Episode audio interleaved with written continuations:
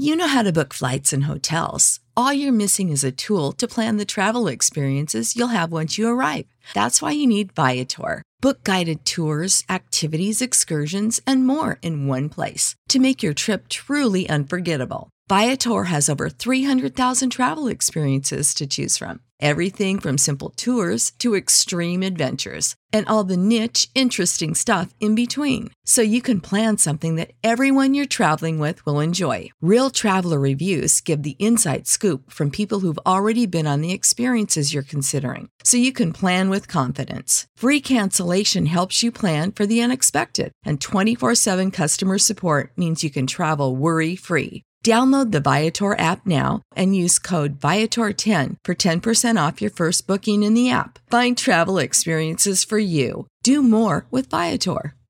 Hey, it's Enrico Palazzo!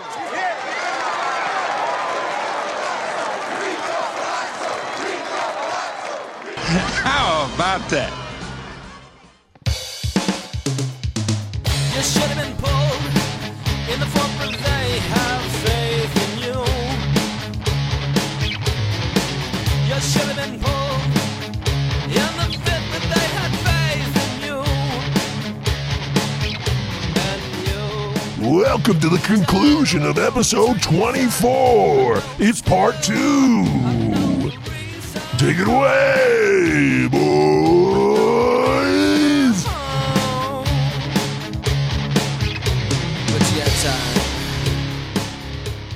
walk out to the mound, gather our thoughts. What the hell's going on out there? Looks like a convention. Pretty soon they're gonna call the roll. Get your ass out there and check it out. This is a world where mental health is getting a little more um, out there, right? We're getting a little more access to talking about mental health in sports. I mean, sports psychology has been around for decades, but it's still the stigma and you know locker rooms can be a really nasty place for people to feel vulnerable right? We've there's a lot of stories about people who were treated unfairly in football locker rooms baseball locker rooms and you know gregg jefferies thought his career was ruined because he didn't get along with the mets in his locker room when he came up and who knows what his career would have been like if he was with a different team who wasn't as hardcore as those late 80s mets. So i think talking about mental health is important and that's why we have this little segment here. So guys what is the hmm how do you define how to look at mental health? How can you look for signs of people who are struggling with mental health issues? And is it something that is definable in fantasy or is this just something that we can never really know? Uh start with you mr brown. It's obviously it's very difficult. Know, one of the hallmarks of uh, mental trouble is is not wanting to talk to people about it and not wanting to admit it. So, uh, you trying to find that it's got to be tough. I would hope that most major league teams now have some sort of protocol and and sort of like I guess check marks where they're looking at talking to guys. They they check in on 'em with them uh, every week. You see how they're doing. But you know, one of the hard things is, and you mentioned that Gregg Jefferies article, and that was really interesting to read. Is is what you want to do is foster a, a sense of uh, being a team, but you have to work within everybody's different. Everybody's completely different. Like you know, Trevor Bauer is not a rah rah team guy. He's going to be a weirdo off in the side doing his own thing and, and showing people if they want to if they want to know about it. So you have to figure out a way to make that part of a team while still giving very individual people a wide berth. So, yeah, I mean, it, it's difficult to diagnose, and particularly with everything. Uh, you know, you got a, a pandemic. I just, I just saw a tweet that Charlie Blackmon and two other Rockies have tested positive already. So Mm. we're gonna we're gonna see about hundred stories like that, and uh, yeah, I don't know. It's, it's tough to deal with. I would hope that teams have extra medical staff, both on the, you know, treating injuries and illness side and on the mental health side, because I think it's going to be a challenge this year. Uh, Roger, you, I don't know, was it you or Chris uh, contributed this New York Post article about minor leaguers who have to make decisions on what to do with their career right now and it, how unnerving that can be and how do teams help deal with that? Uh, how do, how can teams really help these players when, first of all, they don't really want to pay them? I mean, it was a miracle that the Nationals and other teams were kind of like forced into paying minor leaguers during this downturn. So, is there really a connection between minor leaguers and major league teams when it comes to helping them make the right decisions for their career? I think it should. I mean, we all know that baseball is a business, and and they want to turn over a profit. It's it's a game, but at the end of the day, I hate to say this, but it's also a business, and so Hmm.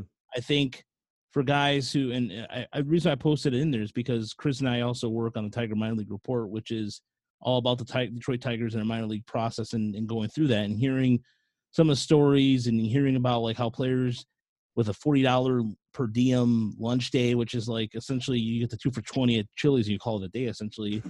um, but they're they're they're the Tigers are still as of right now because this could change. They're not a team that has invested on making sure their minor leagues are well fed. But then you see stories where the Mets build this beautiful spring training facility and they're like, uh uh uh, only for the, the major leaguers, and it's kind of ridiculous. It's, imagine being drafted and you get to think you're going to play in St. Uh, Port St. Lucie, and nope. And I think that here's these guys who are coming into the fact that you're playing. You're let, us say you're playing the SEC. We had a chance to talk to Zach Hess, who was a reliever for the LSU Tigers. Mm. That place, and Chris can attest to it. He was talking about how rowdy it was, and twenty thousand screaming fans. And you go from that to West Michigan. No offense to the Whitecaps out there or anything, but it's a different type of ballpark. You have to have, you know, the the three eyes, the race where the three eye, those really weird looking eyes are out there in the middle of the outfield. The catcher that's Eyeballs, all, yeah. like very themed jerseys to keep people's attention. So that's already a mental psyche. But then you got to realize too, you have to keep yourself trained and, and guys who are like 4A players who who right now are sitting on the cusp of the majors in AAA and AA, but then they see a guy who gets drafted in the same position this year. That has that fucks with them a little bit mentally. I think. I would think that at some point you have to sit there and go, all right, do I want to make less than twenty five thousand dollars a year, or a buddy of mine in college who is in IT or whatever, or, or maybe real estate agent because it seems like a lot of baseball players go into real estate for some strange reason. Andy Dirks. really? Oh, Uh, Andy Dirks is in real estate now. Yeah, that's funny. Yeah, yeah. And then maybe you want to go into another line of work to make more money because you want to have you have a family growing. You have to make these decisions, and it's a mental thing because you love the game so much. But there are there the what the virus or excuse me what this whole pandemic has done has made players kind of peer themselves deeply, and some some people are not comfortable looking into themselves and going, man. I mean, it, it, it- mentally speaking, we have to ask ourselves your question, and then you have a family to feed, and then you have somebody else to question that, or somebody that to answer to. Like you have a wife or whatever the case is. That's a lot, and that's the kind of pressure I would not want because I love baseball, but at the same time, I need a new roof or whatever the case is. Yeah, you do. Yeah, Deary, how do these players deal with all this? How can I wonder the how can teams help these players more? Is there any way? I mean, can they do Zoom calls with them? Can they Oh, can they make connections with them to say, "Hey, we're here to help you. We know how hard it is. Even though we want you to turn us a profit and be a major leaguer, how can we help you?" Yeah, you know, it, it's tough. You know, Roger talked about those 4A players, and, you know, my hope would be, you know, as, as you know, years move on and, and baseball, you know, gets maybe a little smarter about taking care of their minor leaguers, that, that that's what they're going to do. I mean, you got young guys that, you know, were superstars all their life, and then they get into the minors, and, you know, maybe you got a couple rough years. You know, the Tigers go out and, and draft a guy who could be your position, um, and then you kind of get moved aside. Uh, you know, I had a buddy who, you know, played minor league ball, and he basically had a new position every year because they just kept bringing in a new guy, and a, a lot has to do with when you're drafted and what the teams are going to invest in you. Um, but I, I think organizations need to do a better job of taking care of those those the young talent.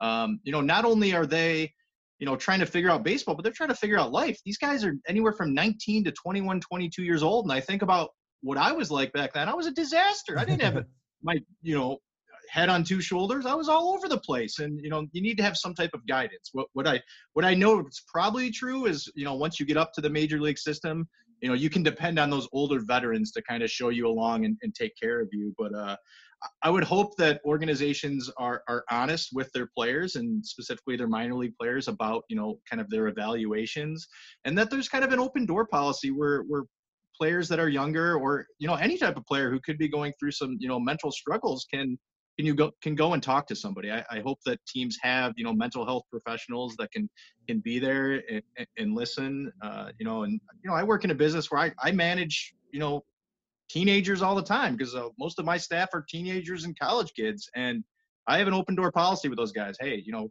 anytime you guys are struggling with anything please open your door open my door and come in and talk to me and i'm gonna you know be completely honest with you guys and uh, i don't think that happens enough in major league baseball. I, th- I think they, they see it as a business but in order to be a successful business you need to create a core team of people where they're to trust you and, and they're to feel like you're doing you know best for their best interests so Absolutely, guys. I, I think that there needs to be more uh, psychologists on staff, more mental health associates on the baseball staff. If analytics department exploded over the last 15 years, then there needs to be that department added, and it needs to be sourced properly and built up so people can have access to any type of you know therapy or even just um, conditioning, mental conditioning. You know, I think that is the real next level move here for baseball and hopefully other sports. I don't want to speak for the NBA and NHL and the NFL, but baseball really needs to focus on that, and especially for younger people who are at those, you know, more confused and less experienced ages. Yeah, look at another guy that comes to mind too is a guy like uh, Todd Van Poppel. I mean, the guy was dry. I mean, we just talk about him two weeks ago? I swear. Yeah, that- no, I meant, no, that's why I mentioned him because you guys, I, I've listened to the last couple shows, and so but Todd Van Poppel was a guy who came with a lot of dra- draft hype, and just mentally, I mean, he also was part of that '96 Tiger staff that had one of the worst ERA, the worst ERA in history. But a guy like him, and just, I, I don't know if he's ever said anything publicly, but it just seems like there's just this kind of like mental anguish with a prospect like that. And I, the reason why I mentioned him is because hey, you guys mentioned him. But B it was somebody that came to mind as somebody who came with a lot of hype, like Gregg Jefferies did, and just had to overcome that. And that, that that's hard. That's a hard thing to do. Yeah, I completely agree. I feel bad for old Todd. I hope uh, I hope he's doing well now, wherever he is out there. Rooting for you, Mr. Van Poppel. I really am. Remember how I remember how excited we got. I, I remember how excited I was in as a young sophomore in high school, learning that we got Todd Van Poppel. Only realized I didn't know shit. So, I mean, it was a big name. Yeah. No, I do think the mental aspect is, is particularly important in baseball, uh, just because there's so much failure, Yes. and, and that's why I've, I've always uh, joked with Roger about how I feel like the super religious guys do better because they just believe like, oh, it was God's choice to have me strike out. That's a great Um, point. Uh, but but yeah, I mean, it is almost like I know that I am not equipped mentally to deal with that much failure. That's why I never asked a ton of girls out in high school. That's why I'm a terrible salesman if I try to sell stuff. I just can't handle that level of rejection. So you got to find guys who either you can you can condition that out of them, or just guys who don't have that mental block like I do. But yeah, mean, it, it's it's to deal with all that failure, and to deal with other players trying to take your job, and a pandemic, and being away from your family. It's, it's a lot for players to deal with this year. I mean, they're they're handsomely rewarded, at least in the major leagues, but yeah. still, I mean, they're people. They are human beings, and that's the whole point of talking about this. People forget that they're not stats. They're not just a name in your database that you know shits out information for you to apply to your fantasy team. These are real people, and I always want to remind ourselves of that. All right, it's time for the final segment of the show, guys. It's time for Shine or Ride the Pine. This is our speed lightning round style where we just kind of go through 15 names. I give you a stat, and it's a 60 game projection basis. You tell me if they're going to shine or they're going to ride the pine when it comes to that information. Does that make sense to you, gentlemen? Yes, Yes, sir.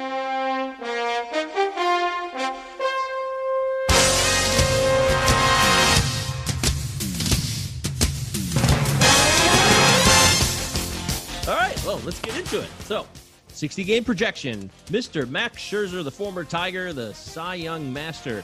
Will he start 10 games? We'll start with Roger, we'll go around. Yeah, he'll rise. Definitely, he'll start. I think he'll start ten games. Oh, okay. Mr. Brown? Oh, shine. Yeah. Fine. Oh. Twelve starts. Wow. Shine. 12 starts. Wow. Okay, no problem. What about you, Derek? I'm gonna say no. He gets a, a blister in like his third start. That just shuts him down. He's gonna be one below. He'll have nine starts. I think he pitches with his left hand then. oh, I got. I heard. I learned some stuff about Scherzer recently from uh, a friend of mine who was actually drafted by the Cubs. It was way low, but he met him in a bar once, and he was not very nice. But that doesn't mean Oh, that's wow. who he is all the time. So, we we're not going to make any assumptions. Everybody has a bad night. What about Fernando Tatis? Can he get to 13 steals or more in a 60 game season? Roger, is that crazy? Uh, you know, screw it, shine. Yeah, think- yeah, he'll, he'll, he'll do it. He'll do it. Mr. I gotta Brown. look. I got to see what he did last year. I'm, I, my inclination is to say ride the pine. I think that's. I wonder how much people are actually going to steal this year, hmm just in general. But uh, It's a- let me see. I got to. It's tight. It's real. I mean, I try to put the number close to see. Like, you got to make a choice here, and if he gets the red light, you know, he's clearly not going to get that. If it's all about power and not being a stolen base threat, then that's going to be a problem for him. Man, that's a good number. 80. He had 16 and 84 games last year. I'm gonna. I'm still gonna say he'll end up with like 11 or 12. Okay. Ride the Gary? pine. Ride the pine.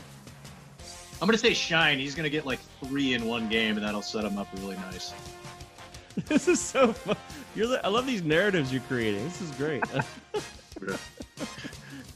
what about Ozzie Albies? Can he hit?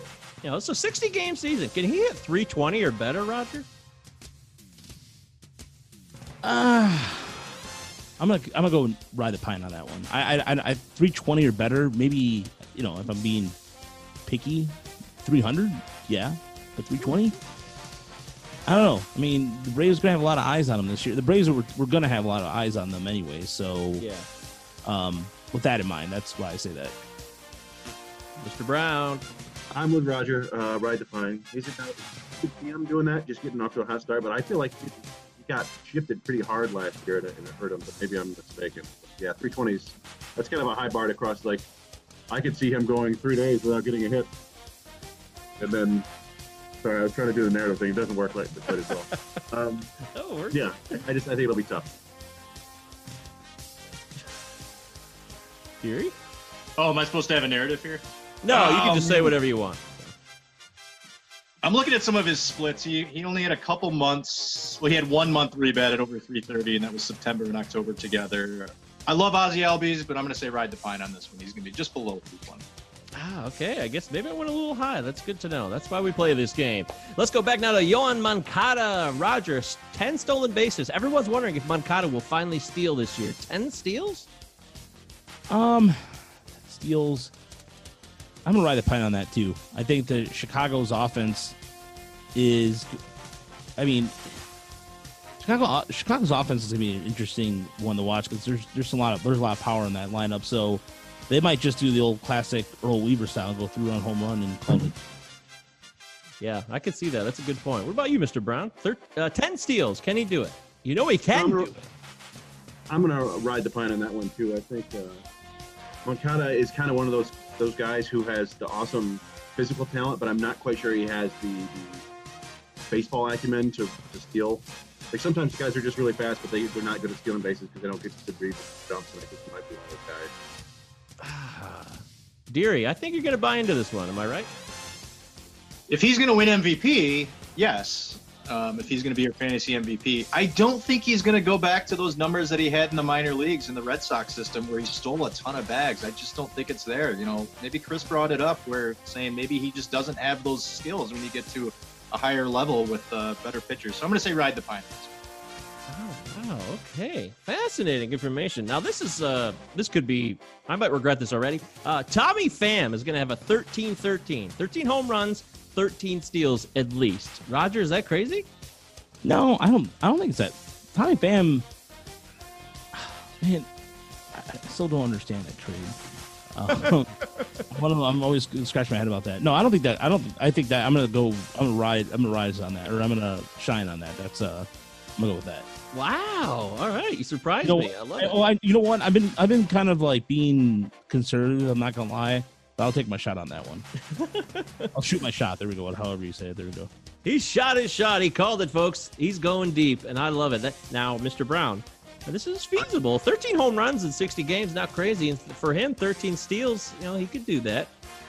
Yeah, I'm still gonna ride the pine on that one. I think 10, 10 possibly 13, Mm. 13 is a little bit more. I, I you got to figure out how many times are guys gonna get on base in 60 games.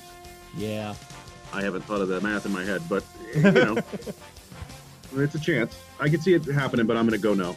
Okay, I love it. I can't wait to go back and review all these when the season finishes. I'm so excited. Uh, Deary, how about you?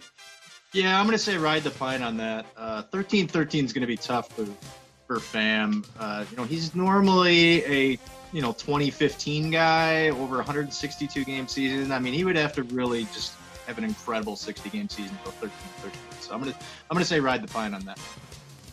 Bob Saget. All right, that's fine. What about our old pal, our Tiger pal, Nick Castellanos? 320. Can he have 320 in 60 games? You know he can, Roger, but are you willing to put your fictitious money on the line? Is this wait? He's he signed a one year deal, right? Or he signed a multi year Four year deal with the Reds. Four year deal? Okay. I don't know why I thought that he had a provision after one year he was good gone. Oh, Um, might, yeah, but it's a four year. I'm not sure. I'm gonna go. I'm gonna go ride the pine on that only because I think Castellanos is gonna. Well, he's gonna feast on NL pitching. I'm gonna say he's gonna bat three. If you said if you said three ten, I would have gone for it for sure. But I think I think he might struggle. I think he might go like two 280, 290. He's gonna show us some power, but I, I don't know if he's going to be a 320 hitter. And the Great Great American Ballpark, correct me if I'm wrong. That's more of a that's more of a hitter's ballpark too, right? That's a Mm, definitely. yeah. Power so hitter. yeah, that's he, he's gonna he's gonna feast on some power there. But I, I think that he's still gonna like as Chris has been consistent since the day I met him. He's not much of a just a barely above a two war player. So I think 270, 280 might be feasible or Wow. realistic. Okay, so I know where Chris is going on this one, don't I?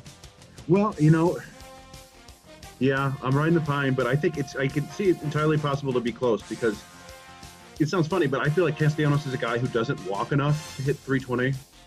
If that makes any sense, like he he's just an aggressive hitter, and when he gets hot, he can hit 350 for a month, but he might hit 260 the next month, and then you averages out, and it's not quite there.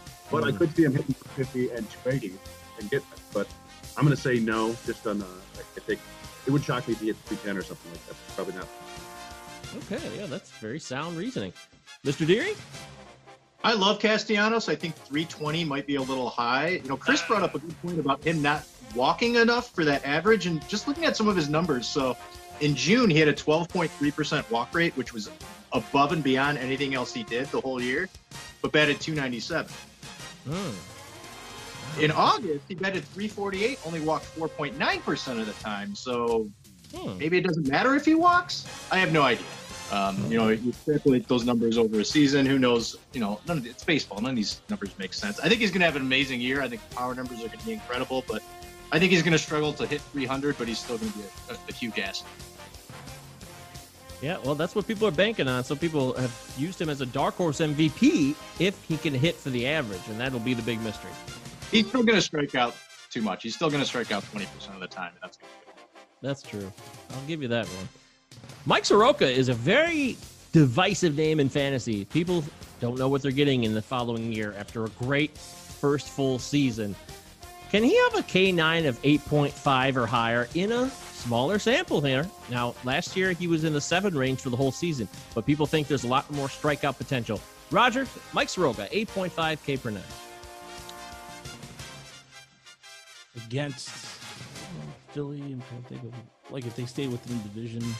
I- I'll say you know I'll I'll I'll go I'll go I'll go uh shine. I think I, I think that I think based off the competition he's facing, yes. So Ooh, I like it. That's what I'm talking about. Mr. Brown, do you agree?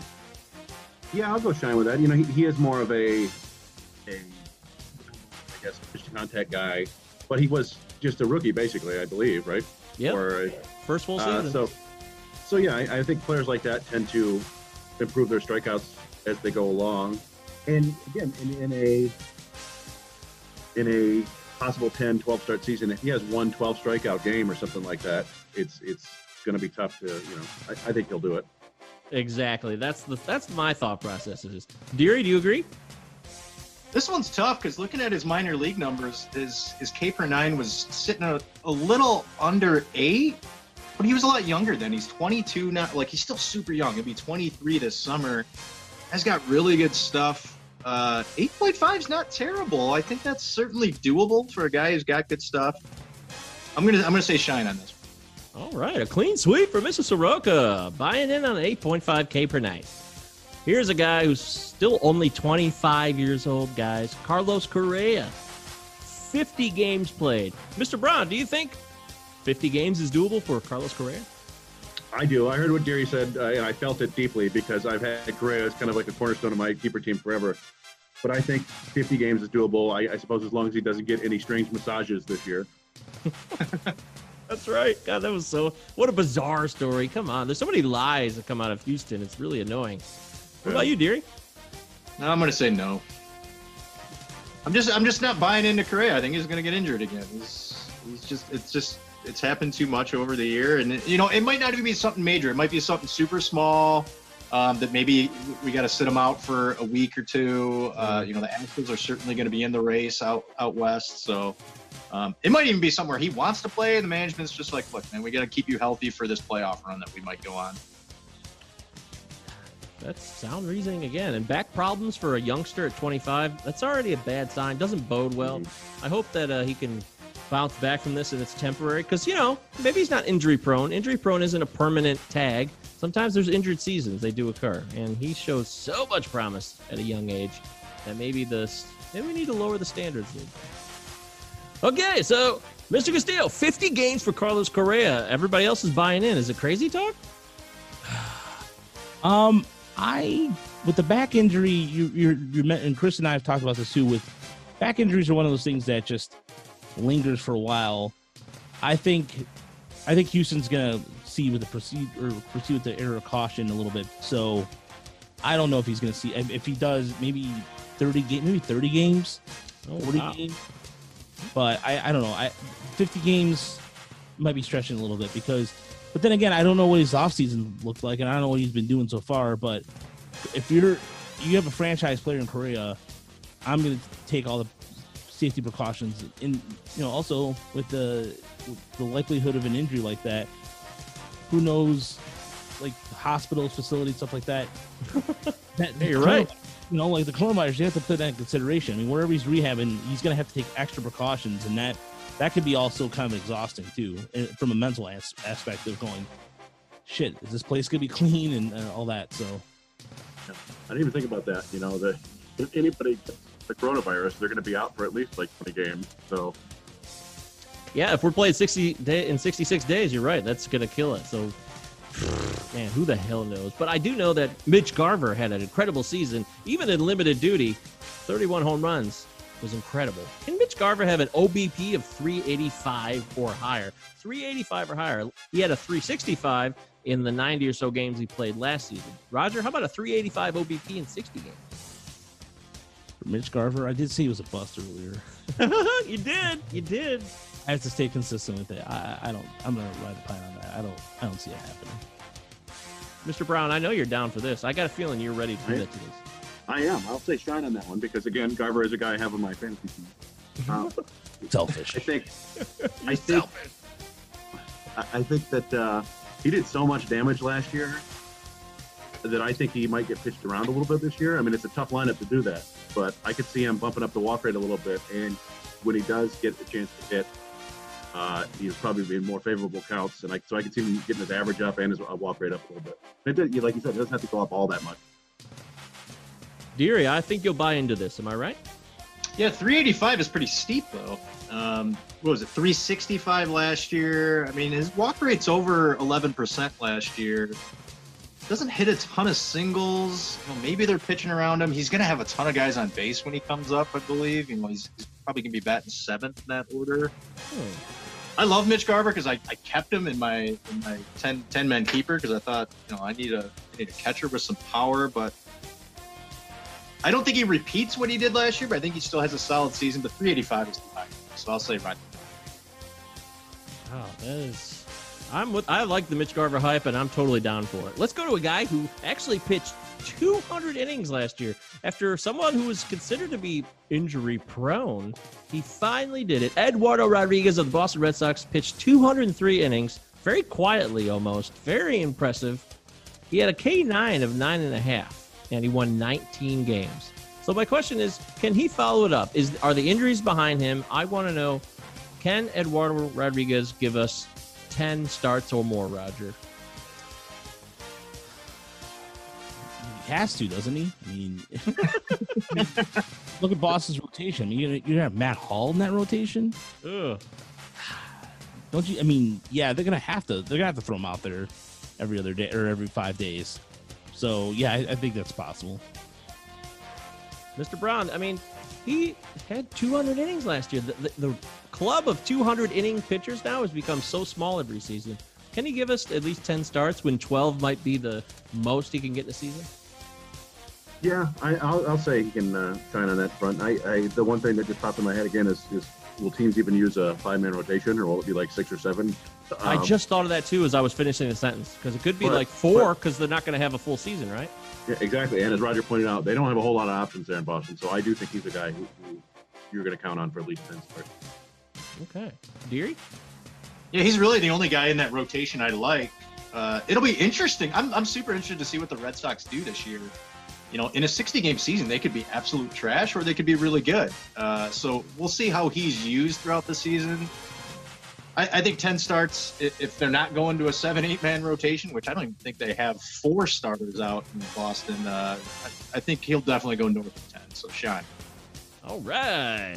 Couple more, we're out of here. Max Kepler, will he have a 20% K rate or higher? 20% K rate or higher. He's hovered around that mark and then the upper teens the last two years, Roger. What do you think? Um, I think he'll still continue that trend. I mean, if you look at Max's numbers last year, um, with the the, the the best way I can describe it is th- for the for the Twins to have that kind of production, to get that kind of power. Look, I mean, Max Kepler was it sixteen point six last year? You're looking at, um, but you also got thirty six home runs. So I'm cool with him hovering around twenty percent again. Um, I, I I can live with that as long as he gives me another. I mean, in this case, thirty home runs would be. Know, so what? You But would he stay 20? Would he stay under? I'm saying he's going to be 20% or higher. Do you think he'll be Oh. 20% or higher, or will he, you think he'll stay under that?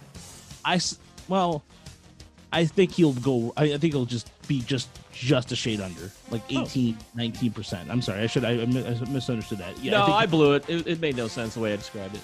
No, I think he's gonna. I think he's gonna stay right under his career rate. His career rate for the is I think it's eight, it's eighteen point two. So I think he'll stay right at that border. Um, but I'll again, I'll live with that kind of reduction. Right, he's so I mean, what, what's what's the 30-30 guy this year in 60 home runs? So what, a thir- 15, 15 home runs then would be Yeah. considered as there. There you go. So Okay. Uh, Mr. Brown, I wonder, you know, I'm trying to say this guy is going to be a little more strikeout prone because the s- sample is smaller. Are you saying with me that 20% or higher is more likely, or are you going to go under? I'm going to go under. I don't know if that constitutes shine or red pine. Neither do I. um, but I just think, yeah, he's, he's done it two years in a row. Um, again, we're talking small samples, so you know, a couple four strikeout games, something like that, screw it all up. But, but he seems to be a guy who's now reliant more on putting the ball in play. Um, what about you, Deary? Yeah, I'll say he just he, he goes a little bit under that. He'll probably be around 17, 18 percentage, which has been consistent for his career. But certainly, if he has a month like he did in September, October, where he was 26.8 percent, you know that could certainly happen in the season. But I, I think he's a solid player. 27 years old now, really, really good lineup. Uh, I'd say un, un, under 20 percent. Wow. Okay. Uh, what about Lance Lynn? Can he have a 10 or higher K9? Are you going to buy into a 10.0 or higher K9? The man is just really vastly underrated every season, Roger. he is vastly underrated. Um, are still we, we still doing shine or are we still? Yeah, we're. Really, just yes or no. yeah, no, I'm, I'm, I'm gonna go. I'm gonna stick with shine on that. All right, 10 or higher. My man. All right. Mr. Brown, 10 or higher K per 9 for Lance Lynn. Are you going to shine on that or you riding the pine? kind of, I, I feel like I have to ride the pine on that. Um, he had such a great year last year, but he's still the same pitcher as far as I can tell. He just throws nothing but fastballs, like 80% fastballs. So I don't know what it was last year that made his K rate spike way up. Uh, maybe he'll do it again, but it just feels like I don't know what he's changed. Maybe I missed something, but yeah, it's mostly just fastballs and command. And uh, I don't know. I feel like uh, it's kind of the opposite of Soroka. You have a couple games where you don't strike out eight guys, and uh, there you are back in the nines. I, I think he'll be in the nines, but I don't see ten again. That's a good observation. Uh, Deary, you going to buy into this? I'm I'm not gonna buy into it. He's only been over 10 twice, and once was his rookie year when he only pitched 34 innings, and the second time was last year. Now, if you look deeper into his number, the the reason why he was at 10.63 last year was his walks were the lowest of his career. It was 2.55. So if he continues to not walk guys, the you know the the opposite of that is that he's going to be striking guys out. Uh, I love Lance Lynn. Uh, he's just going to throw fastballs down the middle, and they're going to put it in play, and you're going to have a really solid defense behind you. He Pitched the most innings of his career last year, but 10 is pretty steep. I, I still think he's a, a, solid kind of number three starter for you, but I, I don't think north of 10 for K for nine is going to happen. So I'll, I'll go with Ryan Fine on that. The only reason why the only reason why I thought Lynn might do that is because of the division opponents wise. Got Detroit, you have KC, that might help out your rate a little bit. So Detroit, offensively speaking. Well, Lance Lynn's on the Rangers, right? Or I'm not Rangers. Sorry. Um, I meant. Yeah, I was thinking about Days and Twins, but um, that's okay. I'm just trying. Yeah, but um, for for clarification, if you're looking at division opponent, if you well, the, the same argument can be applied here too as well because if you if you look at your division opponents in teams like the the Astros this year are going to take a step back because you don't know what they're going to be post uh, garbage can blues or whatever. Um, Seattle, uh, you know, I think Seattle and Oakland are going to be teams that uh, Oakland. I mean, Seattle. Sure, I know Oakland wise, they do a really good job getting on base. They continue to do that, but I don't know. It, it all depends on what happens with the division. So whoever they face the most. I don't know. Why, I don't know why I just totally blanked out. I thought he played for the Twins last year. Totally Once sorry. upon a time, he he did. Yeah, but, uh, he you know he's he's a guy that everybody counts off, you know, writes off. He's a write off for a lot of people, but I think we need to give him more respect. I do. Let's do Jorge Polanco, 11% walk rate or higher. In a shortened season, Jorge Polanco is a guy that you can wait on in a deep shortstop field in fantasy. 11% walk rate or higher. He's never had one that high for his season, but we're talking 60 games here. So let's go back to you, Roger. Are you down with this? Um, I'm gonna go ride the pine on this because his.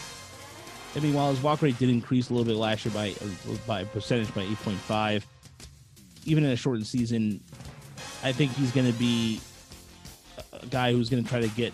In terms of this is, I mean, he's. I think he's gonna be. He's always been an aggressive kind of guy, anyways. But yeah, um, you know, you want to get you want to get your numbers as big as possible. So why not try to go ahead and, and be aggressive as possible, swing it more, and that's going to cause the walk rate to even drop a little bit. Mr. Brown? Yeah, I'm going to ride the pine too, and, and for half of the reason that, that Roger said, I kind of have two schools of thought here where I feel like pitchers might walk more guys this year, just in general. Just uh, from the you know the, the shorter second spring training, the less ramp up. I think command might not be quite there for everybody. But I also feel like hitters in a shortened season are going to be more aggressive. So it might, you know, wash out. So I, will say below. I don't think he's come. He hasn't really come close to 11 before, has he? Not yet. No, he's hanging around in the nines, seven to nine. Yeah, eight point nine is his best so far. Deary, I think you're going to buy into this. Am I crazy? Um, no, I'm going to say no again. Uh, and it's to Chris's point. I think in a shortened season where truly every game is going to count, guys are going to get antsy up at the plate, especially if there's guys on base, and they're going to be free swinging. I, I just don't see too many too many guys being up there and being patient. You know, it's going to be part of that mental aspect of the game. I mean, there's going to be a lot to, to kind of deal with when you're out at the at the plate and thinking about every game counting. I think guys are going to be way more aggressive at the plate this year. So I'm going to say no.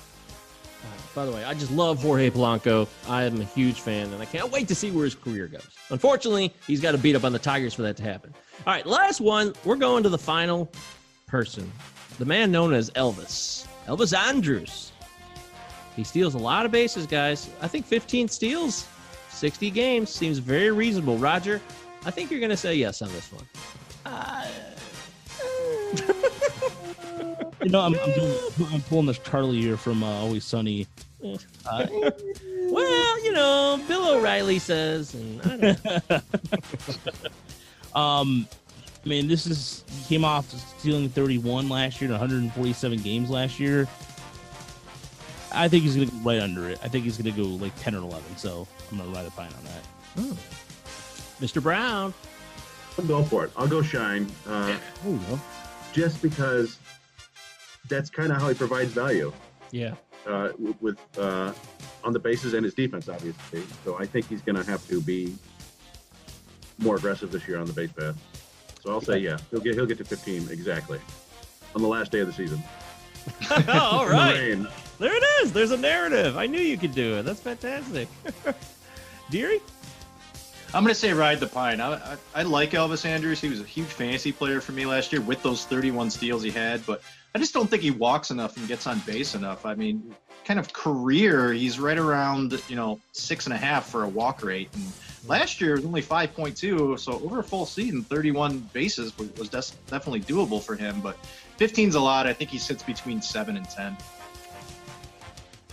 10. Alrighty, we did it, gentlemen. That is Shine or Ride the Pine, another edition in the can. Wow. I cannot wait to go back and review all of these in a few months and see how silly some of us sound. I love it. That's going to do it. We have finally come to the end of the show. This has been a lot of fun. Uh, we talked about so many things on this show. I really feel like we ran the gamut. We have so much more to look forward to, though, with 60 games in 66 days. I could feel the excitement. If you're listening to this podcast, if you made it to the end, congratulations. I know you're excited for this season, too. So, gentlemen, would you please tell everybody how they can connect with you, how they can listen to you, how they can read what you write? Why don't we start with you, Roger, and tell us what's going on with you? So uh, I, I well, I do a couple. My dog likes to talk now. All of a sudden, um, I write. So I'm the co-expert over at Motor City Bengals, and so you can find my latest work there. We're working on a storylines we like to see for the Tigers. Post draft, talk about the White Sox draft that's going to come out here the next couple days. And I'm also writing over to the Tiger Minor Report. We have some stuff. We're updating our prospect list, so that's going to be coming out here shortly. We're we're updating on the top our, our board and who's going to be up there and we have a podcast we're recording tomorrow with uh, Dan Hasty, the voice of the West Michigan Whitecaps, and Trevor Hooth, uh, who's over at Pitchers List and at Bless You Boys. So we're going to talk to them too. We're having two guests, so two separate shows. So that's what we're looking forward to, and uh, hopefully we'll get Chris going here on uh, Motor City Bengals in the next couple of days. Yep, Mr. Brown, I'm on the- tell us. I'm on I'm on the podcast with Roger and with you guys. Um, yeah, and and then I do some writing there at Tigers Minor League Report. And as, as Roger was saying, we're trying to get me ramped up to be there on Motor City Bengals. I was thinking about doing a, a piece basically on like, hey, remember all the stuff that actually happened this year? like, remember how good Riley Greene was in spring training yeah. years ago? Um, and other than that, yeah, you can find me on on Twitter at Cristiano914. Uh, mostly, I'm just tweeting about the Tigers draft now and the money issues. Not money issues, just the money, how how it plays into the draft picks. But yep, that's about it. Beautiful, gentlemen. It's been a real pleasure having both of you on. I enjoyed this. Uh, please, everybody, check out MotorCityBengals.com. Check out the podcast, Tigers SRD. Check out Tigers Minor League Report. These guys are doing a lot of good work, and uh, I'm actually, Chris, I'm going to start checking out. I'm going to discover your video game. Do you can you share anything about that, or do you not want people to know about that? Uh, no, it's fine. The problem is, is uh, we used to have a website, and then we've, we've been purchased like I don't know six times since I started there, uh, and they killed our website like five six years ago. So you can't really find my writing. It's just it's like a business to business thing. Oh, So I write description. I'm writing about Madden 21 right now. Ooh. I finished it right before the show. Um, and then basically I write the descriptions and we sell them to other online retailers. So it's not like a review or anything. It's just like, hey, this is what's in this game. This is what you do. These are the new features. oh, okay. That's basically. It used to be like if you go to like Best Buy or Target years ago and see what the game is about, it would be a description there that, that I wrote. Now our only customers are like eBay. Um, Wow. but yeah, so that's uh, that's about that. But we do get the games after they come out, which is uh, pretty fun for me and for my six-year-old. Although he's addicted to Minecraft right now. Bitchin'. That's awesome. That's a little Yep. bonus. Cool. Sure. All right. Well, hey, this has been the Hey, it's the Rico Palazzo Baseball Podcast. You can find us, Palazzo Podcast, two L's, two Z's on Twitter. Email the show. If you heard something you liked, if you heard something that pissed you off and you just got to get it out, please write us an email. Palazzo Podcast at protonmail.com. Thanks, everybody. It's been a real pleasure, and uh, we'll see you.